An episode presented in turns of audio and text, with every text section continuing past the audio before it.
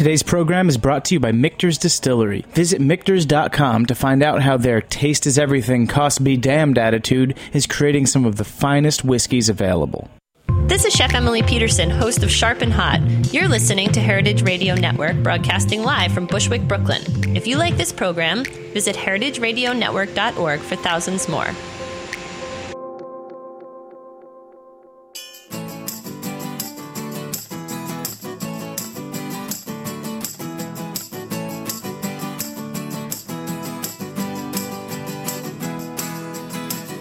Good morning. You're listening to In the Drink on heritageradionetwork.org. I'm your host, Joe Campanelli. I'm the beverage director of the Epicurean group of restaurants, which includes Dell'Anima, L'Artusi, L'Apicio, and Anfora. It's our little wine bar and uh, Epicurean events if, uh, if you have any catering needs. Um, I'm very excited today to be with the wine director of North End Grill, Mia Van de Water. Um, she's joining us today in the studio. And before we get started, um, I did want to tell you guys about the best wine I had last week. I'm going to ask Mia to also share uh, her favorite wine from from the past week. Um, it was a great week for for wine drinking for me, um, especially because I had a friend of mine, Chiara Pepe from the uh, Emidio Pepe winery in town, and um, I saw her uh, several days and tried quite a few of her wines. One of my favorites um, was the Pecorino, which is new to the uh, Emidio Pepe winery. They planted the grapes about 10 years ago, and it is by far the greatest expression of that grape that I've ever had, at least. Um, so the Emidio Pepe Pecorino, uh, I want to say, was the best wine that I had last week, although some of their older Montepulcianos were pretty extraordinary, including the 2000 vintage. I have to say that was my favorite. Emidio said that 2001 is for men, 2000 is for women. I guess I uh, side with the women on that one because that wine was extraordinary. Mia, what was the, the best wine you had this past week? You know, um, on Monday night, uh, one of the kids on my team had a big dinner party and made a whole bunch of handmade pasta and it was awesome. And one of the things that we had there was a magnum of the 2012 Arianna Occhipinti SP68 which is I, it's a little bit terminally one of my favorite wines but it's um, mostly frappato plus Nero d'Avola from Sicily and it's just it's so fresh and tart and quaffable and savory all at the same time. It's one of my favorite things. Such a fun wine, and even more fun out of Magnum, I imagine. It was pretty awesome. That's that's awesome. So uh, it's obviously it's getting warmer here in New York, um, and you guys have quite an extensive rosé program that uh, I'd love to talk about this weekend. I, I enjoyed some uh, Arnot-Roberts and Red Car rosé, and those those were also contenders, but not not quite as good as the Emidio Pepe Pecorino. Um, tell us about what you guys have going on at the restaurant for rosé. Sure.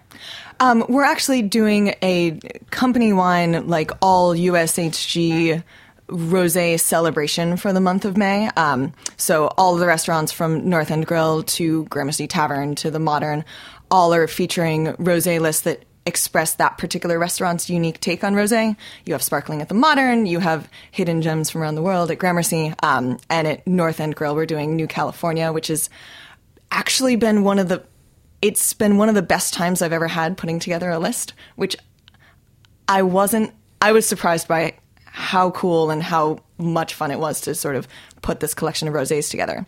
Um, so we have 14 rosés open this month by you can have it by the glass, you can have it by the bottle, you can have it by the half bottle, however you want.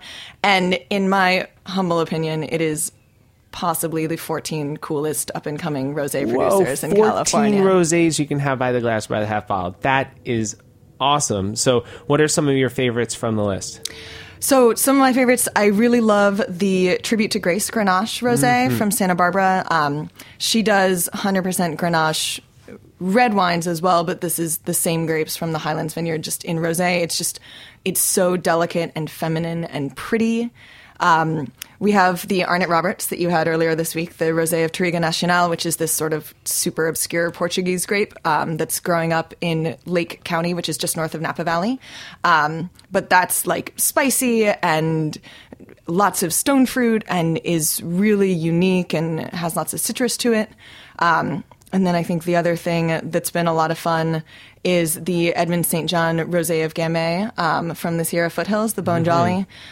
I feel like California Gamay is something that you don't really see in general, um, but they're making this like very fruity on the nose, really super clean and fresh on the palate expression. all very very cool wines. What do you think of this uh, tiny little movement towards high quality dry uh, white Zinfandel?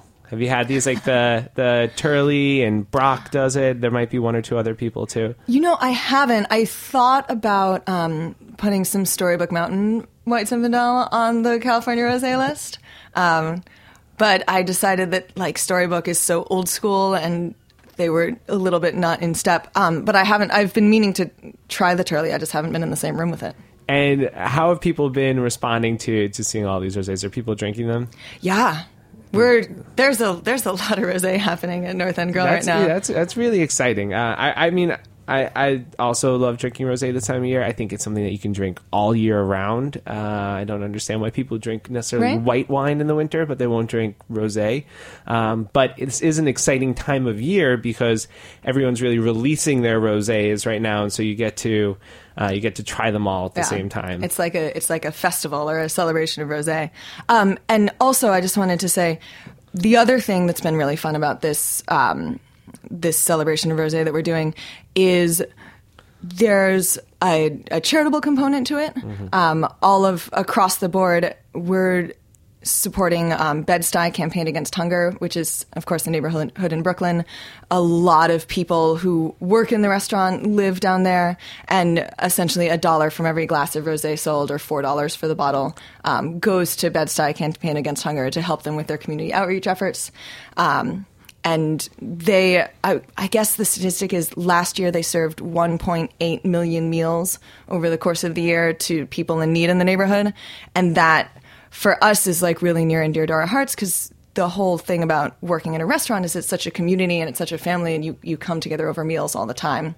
Um, so we like that you can come in and drink an awesome glass of New California Rosé and also be helping to to bring celebration and, and community to people. And now, is this need of it. program uh, across all of the restaurants, or is this just at North End? This Grill? is across all of the restaurants. Wow, that's wow, it, it is fun enough to drink rosé on its own, but if it's if it's going to a good cause, that that's pretty awesome.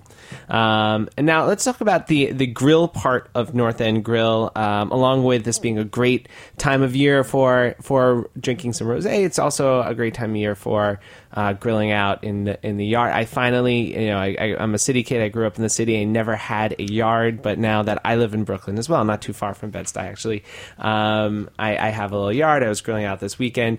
You guys have grilling as part of uh, as a, a main part of the the cuisine at North End Grill. Um, tell us first how do you how do you pair food with or how do you pair wine with with grilled foods and then um, we could talk about some some good like outdoor grilling kind of wines. Sure. Um, yes, grilling is an integral part. It's probably actually the the heart of the kitchen at North End Grill, um, and it's kind of cool because we've got two different grilling apparatuses, if you will. Um, there's a wood fire grill that's open flame. There's big grates that raise and lower on top of it, so you can either get your meat much closer or much farther away from from the fire. And then we also have these um, Spanish ovens that are called Josper ovens. It's essentially an enclosed charcoal grill. It's a little bit. Um, it's it tends to burn at a hotter rate, so your cooking times are a little bit different. Um, but for me, the thing is that the wood fire grill gives you the kind of characters that you would expect if you're like say out camping and you've got an open fire and you're like doing hot dogs over the fire there, as opposed to the Josper oven is a little bit more like the grill, the Weber grill in your backyard and the charcoal and or out in Prospect Park or wherever you're grilling. Um, so for me, one of the greatest things about the grills is they make so many pairing possibilities um, more accessible because that like sort of smoke and char that you get from grilling something means that you can take a branzino and roast it over the the wood fire grill and it's accessible to red wine in a way that it wouldn't be if you were say like coating in salt and baking it or whatnot because the char works with tannin which is that stuff that like dries out your mouth and can be tricky with fish the ch- the smoke will meet that and your options become like So you can even go with a tannic red wine because usually if you have, Right. I mean, if you do a a a, lo- a, a light tannin, very soft red wine, it's pretty versatile with, with fish. But then once you start going to some drying tannin, it gets it gives you this like weird metallic flavor. Uh, but you're saying that you can even get like a tannic red wine with fish. Would you ever do like a Nebbiolo with a grilled fish? It has it has definitely been done. Um, we've actually got right now. Um, we have this red snapper. We do it in the Josper oven. It comes with maitake mushrooms um, and a little bit of a brown butter, and that I find it works really well with a lot of Italian wines. And we've definitely done some Nebbiolo by the glass with that wine. Wow, that's that's super interesting. You know, where I would go instinctually would be towards wines from volcanic soils. So maybe something like uh, Etna Rosso or a white from Santorini. Do you find that that tho- that kind of expression of smokiness goes well? Do you agree with me here? I do, I do. Um, we've it's one of the reasons we've been pouring in a Assyrtiko by the glass for the past two and a half years. Not the same one, but we right now have always had a Greek white on the list. But yeah, absolutely. I think wines with that little bit of smokiness tend to work really well. Something else that's super nerdy but a lot of fun if you ever come in contact with it is this grape called Zierfandler from Austria. It's from just south of Vienna. And the soils there aren't volcanic, but there's a lot of um, sulfur hot springs in the area. Like it's a big vacation resort area In the Thermen region. In Thermen region, exactly. Yeah.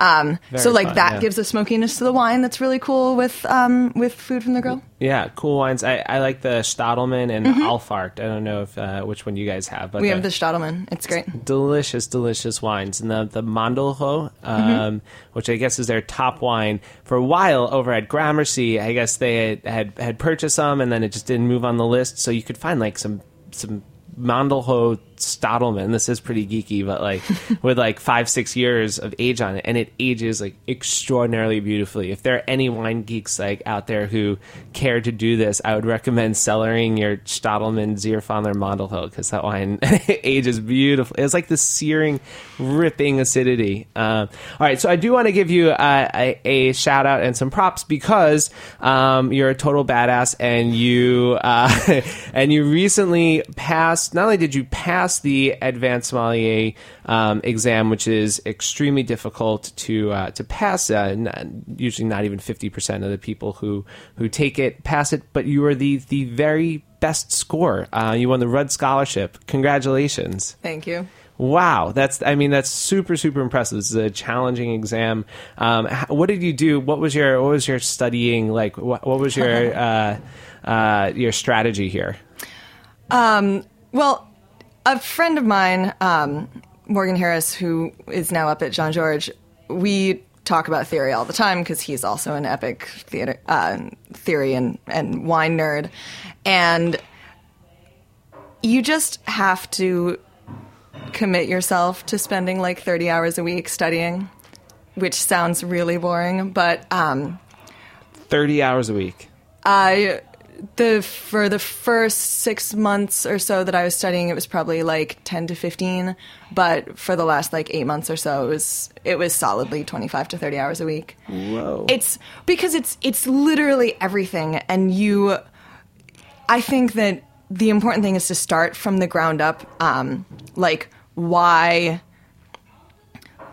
Burg- so we all know that Burgundy is incredibly parcellated and there's all of these different vineyards and tons of different producers and it seems like this maze of things. But like why why is it like that and how did it start? And like we have all these vineyards because the Cistercian monks in the 1300s like had nothing better to do with their time but pray and read and tend grapevines so they got really obsessed with like the different aspects of the slopes and the soils. And and sort of it starts from the beginning and then it gets up into I know all of the monopoles of Domenico Romanée-Conti or whatever whatever it is. Well, you have a, a quite a larger capacity for memory than, than I do. Extremely, extremely impressive. Um, I know uh, you said you're going to be sitting for the master hopefully I'm going next to year. There's an there's an application process. Okay. And sometimes they make you wait a year before you can sit. Um, How could but- they make someone who got the best score wait a year? If you, if any of you are who are in charge of of making these decisions actually listen to this show, don't make her wait a year. She got the best score in her exam. Come on. All right, we're gonna take a uh, a quick break, and we'll be back with more uh, with Mia Van de Water, the wine director from the Great North End Grill, here on In the Drink.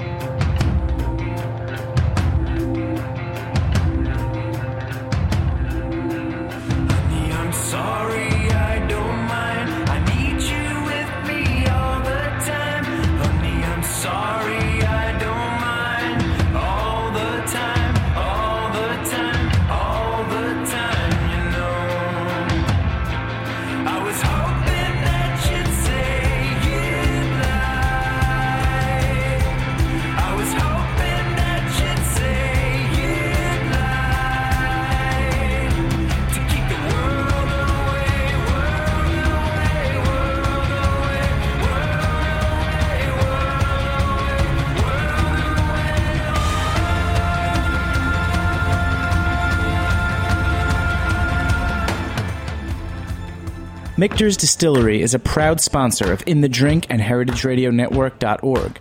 At Michter's, our passion is making the finest whiskeys possible. When you only make small batch and single barrel whiskeys like Michter's does, your whiskey has to be perfect. No detail is too small, from careful attention to the wood used in the construction of our barrels to lower barrel entry proof before heat cycled aging in advance of exacting chill filtration. And no whiskey gets bottled until Michter's master distiller says it's just right. Michter's cost be damned, taste is everything attitude is apparent in every sip of its smooth, rich whiskeys. Is it worth it? A lot of spirits lovers seem to think so. Food and Wine magazine called Michter's the best American whiskey. Bon Appetit said it's amazing. And the Wall Street Journal had one special word for Michter's phenomenal. For more information, visit Michters.com or simply visit your favorite bartender or retailer and ask for Michters.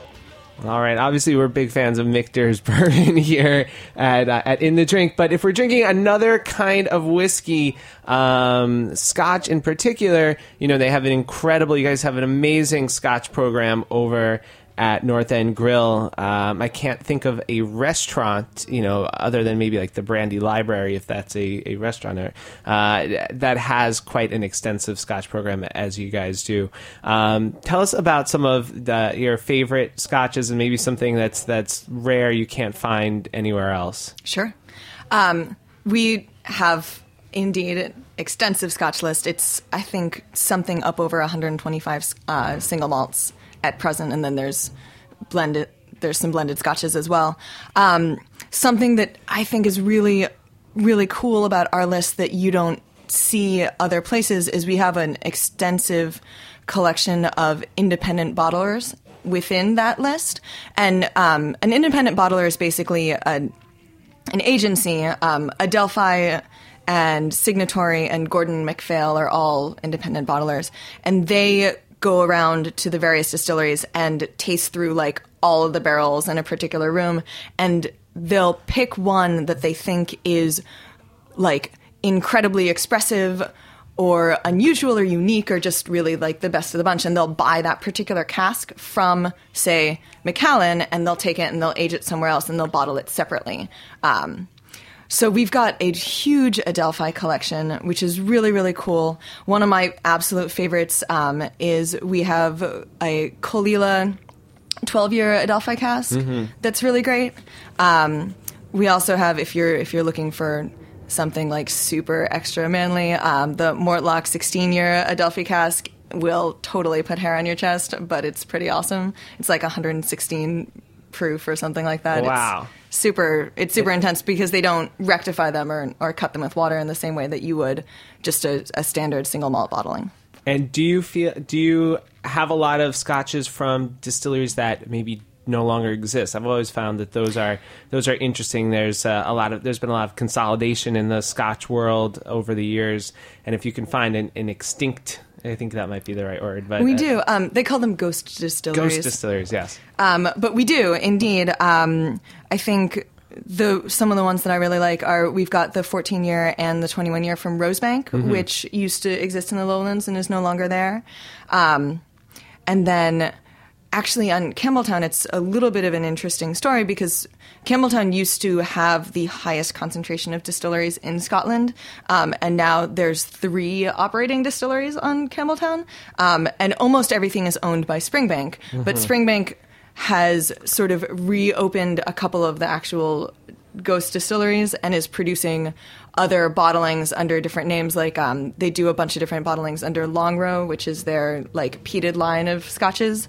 Um, so those are really cool. There's like an ex Cabernet cask or an ex Burgundy cask bottling. Um, so those are fun. They're they're unique and different. Very cool. So just to change the subject a little bit, we uh, you when you when you took over as wine director, the list was about 120, 150 selections. It was a, a very nice list. Um, I remember drinking some really nice wines from the from the beginning, but you've really grown that list to something that uh, makes uh, North End Grill a wine destination with over 500 selections. Uh, congratulations, that's a that's a ton of work, uh, and and you've done an amazing job.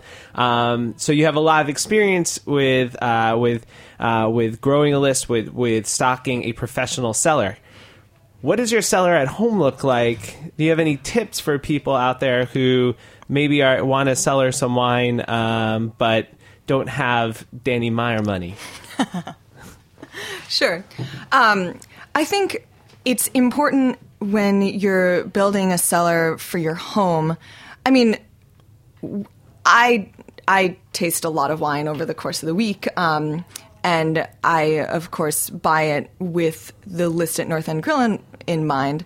But I think that over time, as you explore different types of wine, it's good to figure out what you like best and then sort of like concentrate on that. But there's a lot of wines out there, especially from from lesser known regions. Um, like you can buy some really cool, uh, like Cabernet Merlot blends if that's your thing from the northeast of Italy, from like the Veneto. They do some really great stuff up there, and that's not going to cost you to buy in the same way that it would if you wanted to buy, you know, high dollar brand name recognition um, Napa or Bordeaux, and the wines will age because they're they're incredibly well made. And so, finding something like um, the Gemola from Vignalta, which is a Merlot Cabernet Franc blend from the Veneto, and buying like six bottles of it and drink one now and drink one in like five years. And if you can, if you have the space to pick up like six or eight bottles of something or even a case, then you can start to see it evolve over time. And that's really cool. And again, just the exploring regions that don't have sort of like the marketing money behind them, if you will, I think you get a lot of a lot of bang for your buck. Yeah, and normally I wouldn't condone drinking Cabernet Merlot from from Italy on this show. Uh, I'm a big fan of the uh, indigenous grapes, but uh, northeastern Italy has had these grapes grown there for such a long time that they, you go to the Veneto or Friuli, they really consider them to be indigenous grapes to, to the area, and they're they're truly unique expressions. And uh, and and I agree. Like if you are a Cabernet drinker.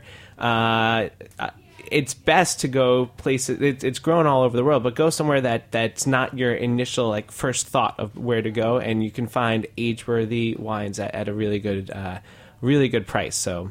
Uh, I, I, I like that. I like that suggestion.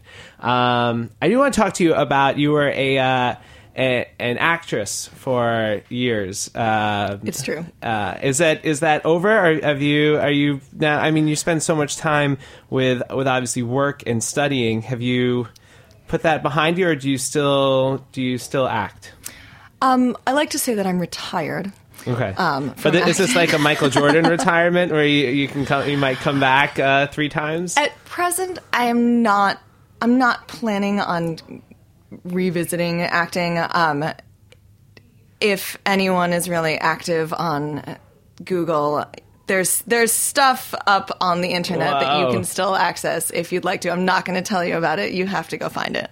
Um, but something that I something that I really love about restaurants, and, and part of the reason that I'm not that um, motivated to go back into acting is all of the things that I love best about the theater and in particular, but film as well, is this sense of the sense of team and community and the fact that you and a whole bunch of other people are all coming together to create something and to build an experience for people.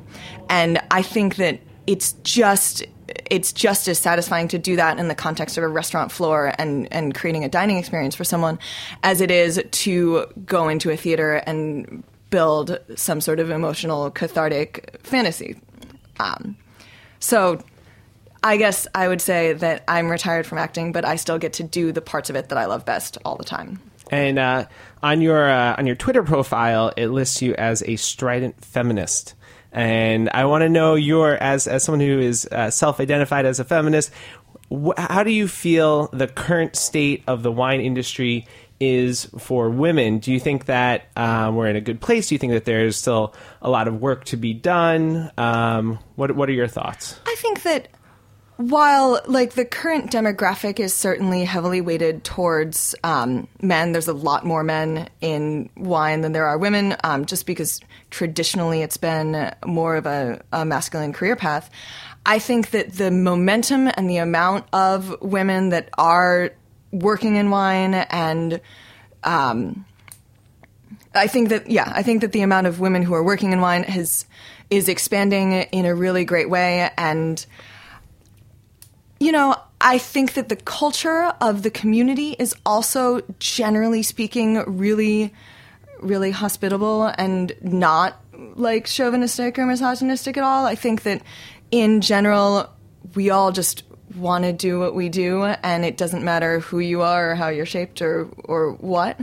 Um, so I think that things are moving in a positive direction, and I would encourage.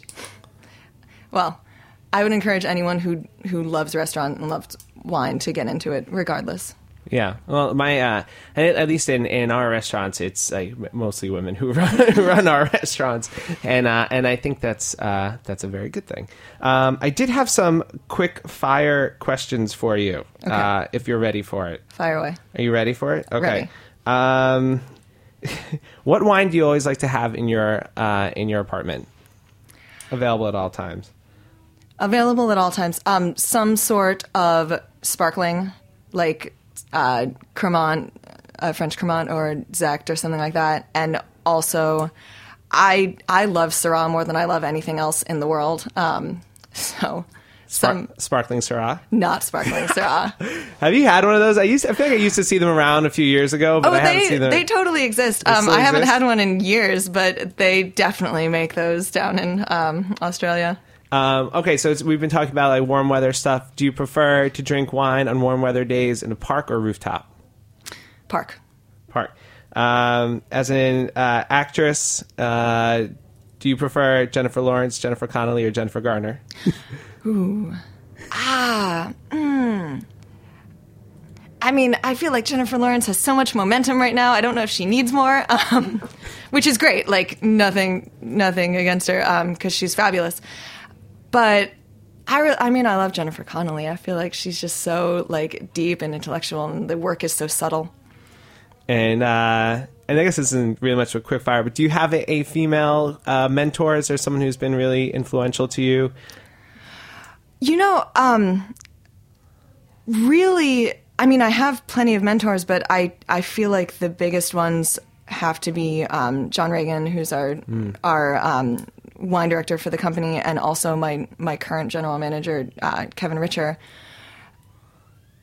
Pretty, So- pretty hard not to. Uh, I mean, there's my mom. My mom's my mom's pretty badass. That's a that's a good trio. Mom, John Reagan and Ken Richer.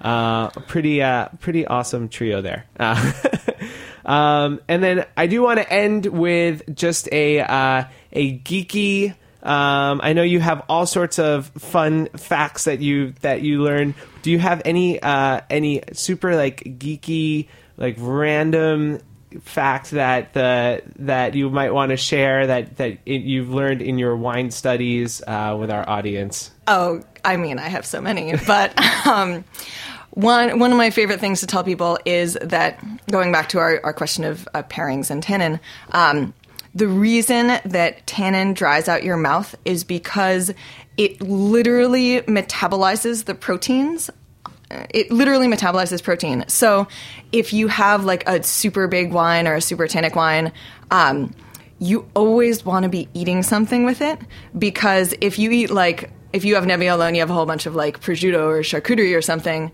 like you drink the Nebbiolo, you eat the charcuterie, it it cleans out um, the oils from the charcuterie in your mouth. But if you just drink it by itself, it metabolizes the proteins in your mouth, and that's why you start like having this crazy chap thing in the center of your mouth. That's a that's a great geeky fact. Um, thank you so much, Mia. Uh, it has been such a pleasure to have you on the show. Uh, I need to I need to get back to North End Grill uh, soon. You've kind of re inspired me to to come back. I'm excited to uh, to see how you've grown the list recently. Thank you. Come before the end of the month for rosé. Oh yes, guys! Remember, go before the end of the month for rosé. Um, they're donating a dollar per glass, four dollars per bottle, um, and that it, not only do you get to drink great rosé, but uh, your money also goes to a good cause. Um, thanks so much for listening. This has been in the drink on HeritageRadioNetwork.org. Thanks for listening to this program on heritageradionetwork.org. You can find all of our archived programs on our website or as podcasts in the iTunes Store by searching Heritage Radio Network. You can like us on Facebook and follow us on Twitter at heritage underscore radio. You can email us questions at any time at info at heritageradionetwork.org. Heritage Radio Network is a nonprofit organization. To donate and become a member, visit our website today. Thanks for listening.